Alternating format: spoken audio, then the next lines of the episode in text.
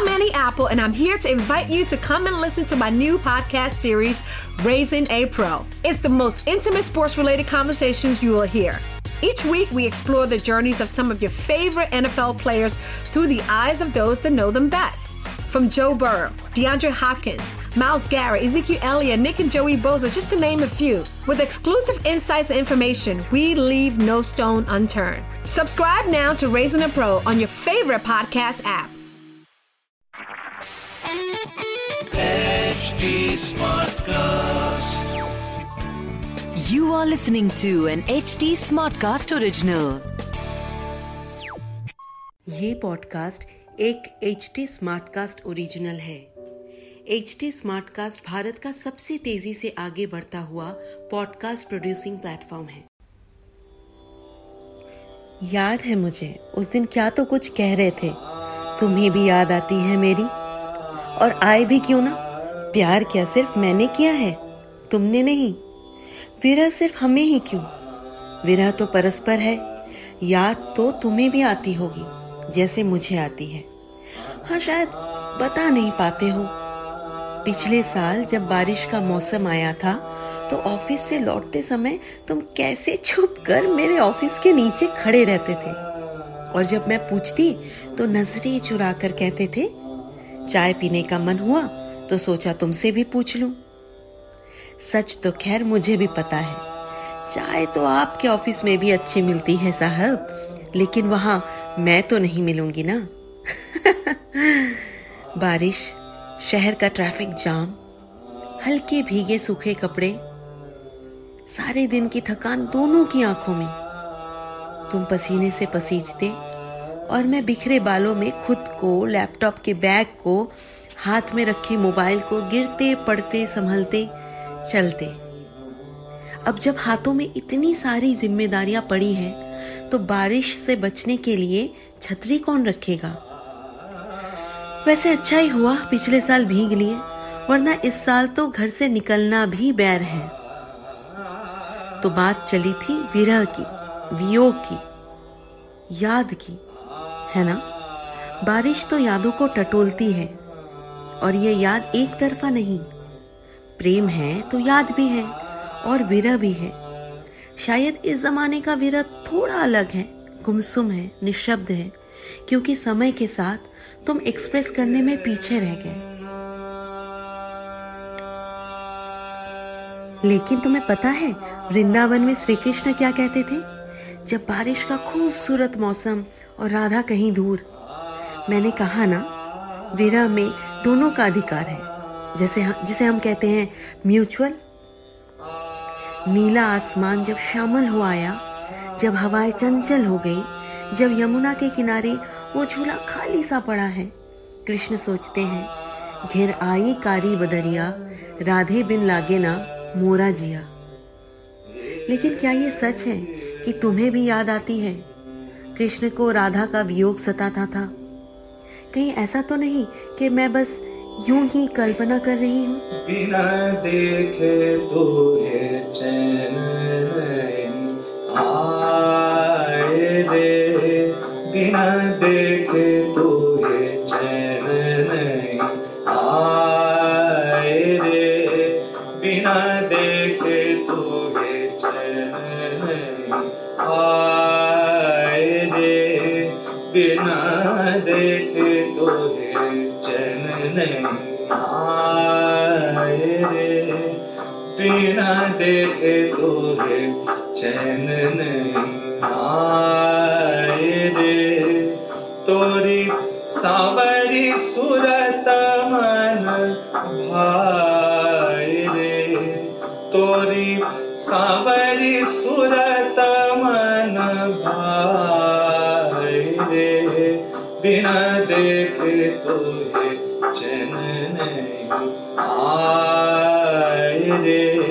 बिना देखे तो ये चैन नहीं आए रे। तोरी सावरी सूरत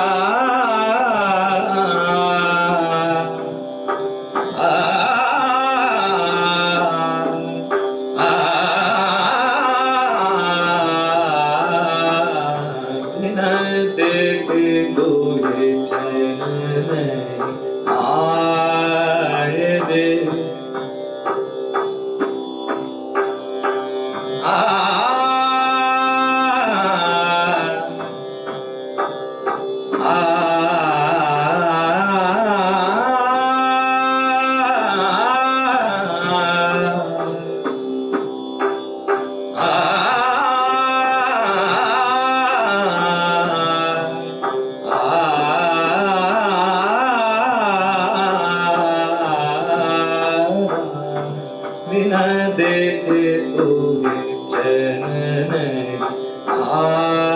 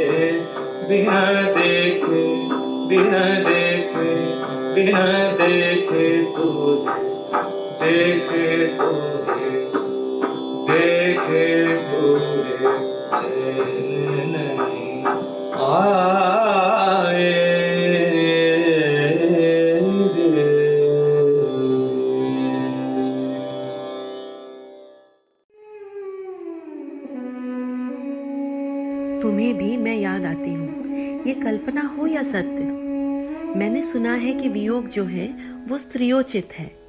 लेकिन प्रियतम का स्मरण तो पारस्परिक है। आसमान में बादल जब घिर आते हैं, अंधेरा छा जाता है। मन खुश होता तो है कि बस अब घनघोर वर्षा होगी, लेकिन वहीं कहीं लगता है कि बस अब प्रतीक्षा खत्म हो और मन के साथ साथ धरा भी भींगे। घने काले बादल घनश्याम की याद दिलाती है, प्रियतम की। ठीक वैसे ही जैसे सूखी धरती तपन के बाद घनश्याम को देखकर आतुर हो उठती है। विरह की तपन मन को व्याकुल करती है, और प्रतीक्षा संभव नहीं। प्रेम में सबसे मुश्किल तो प्रतीक्षा ही है। मिलन की प्रतीक्षा। प्रतीक्षा धैर्य की परीक्षा बन जाती है। गुमसुम हो जाता है स्त्रियोचित मन। ठीक उतना ही गहन जितना तुम्हारा आकाश में घिर आना। कभी मन विनती करता है तो कभी रूठ भी जाता है। फिर कभी थक कर कहता है, बरसों बदरिया। स्त्रियोचित मन के पास शब्द कम होते हैं, क्योंकि पुराने समय से ही स्त्रियों का ज़्यादा शब्दों में व्यक्त करना अप्रासंगिक माना गया है।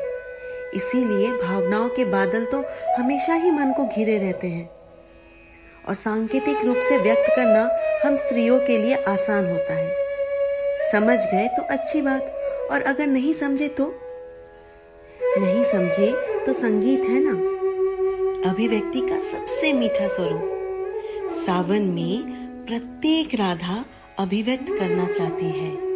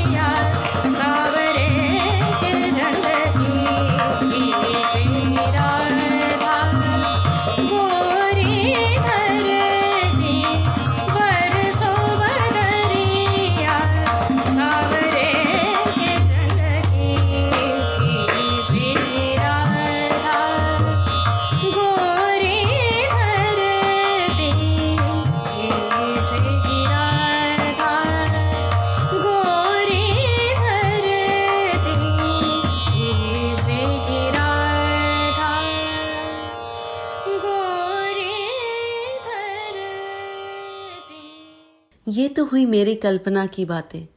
लेकिन सुनना रोचक होगा कि वृंदावन में वियोग और घनश्याम को लेके क्या कहा जाता है। श्री राधे राधे। जैसा श्रीमती प्रीति जी ने बताया कि वियोग एक तरफा नहीं होता। ठीक उसी प्रकार बृहद भागवतामृत के अंदर यह वचन आते हैं कि भगवान श्री कृष्ण का वियोग भी ब्रजवासियों से खूब था।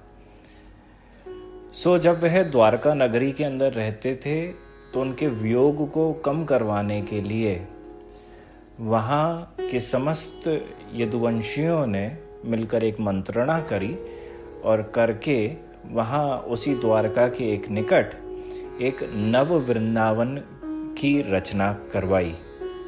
जब नवर वृंदावन बना तो जब भगवान श्री कृष्ण का वियोग ज़्यादा होता था वृंदावन के लिए तो वहाँ पर मूर्ति रूपा नंद बाबा, यशोदा, गोपियाँ समस्त वहाँ पर रहती थीं। तो भगवान श्री कृष्ण वहाँ उस नव वृंदावन में जाके अपने वियोग को कम करने की चेष्टा करते थे। परंतु यहाँ वृंदावन के अंदर बैठी हुई गोपी है, और उस गोपी को भी साक्षात सामने एकदम बादल आते हुए दिखे।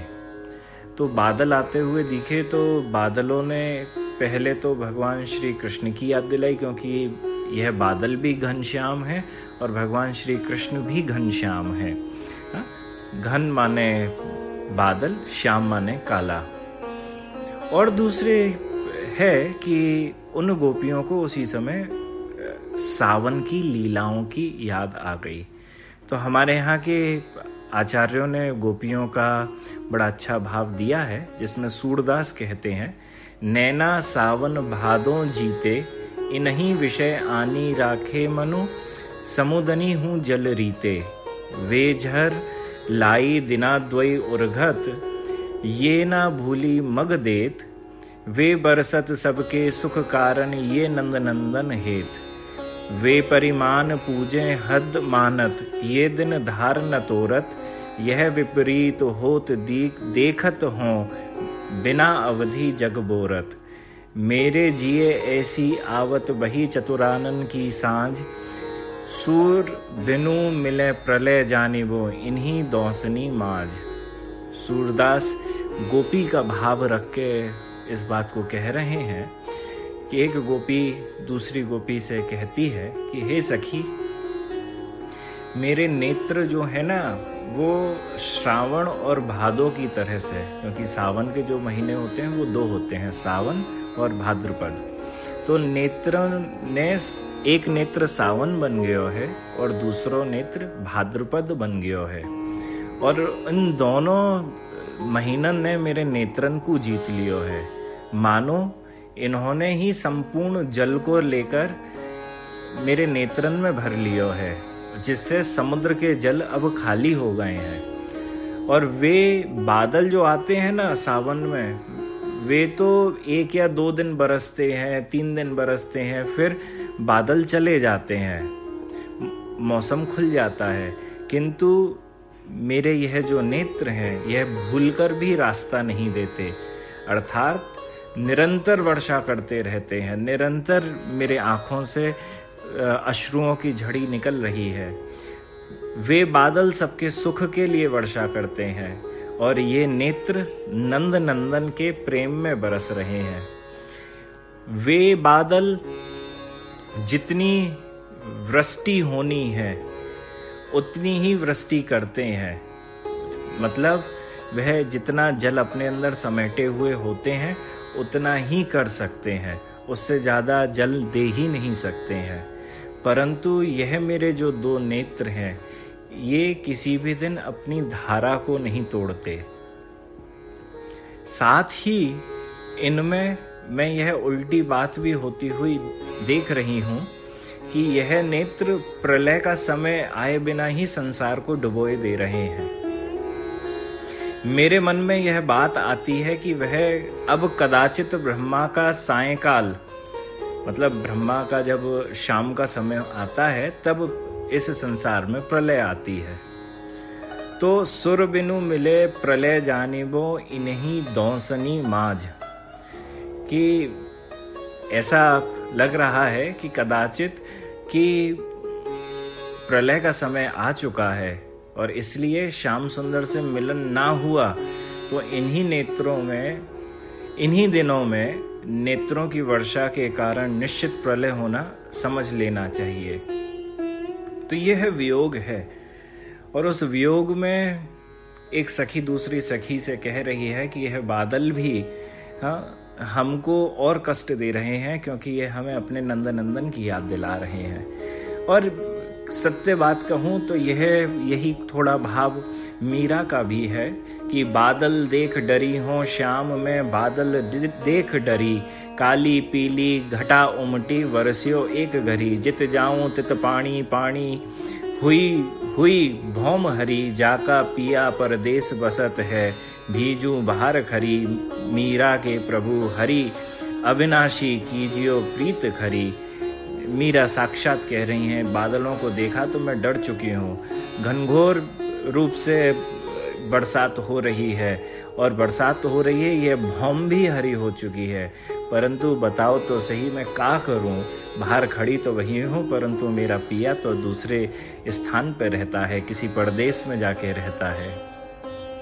तो श्री, भगवान श्री कृष्ण कहती हैं, मीरा के प्रभु हरि अविनाशी, कीजियो प्रीत हरि बोले, भगवान, अब तो प्रेम अगर करना है तो बड़ा अच्छा करना पड़ेगा। थोड़े बोड़े से कुछ काम नहीं होगा, क्योंकि यह सावन भी मुझे आपकी याद दिलाता है। श्री राधे राधे।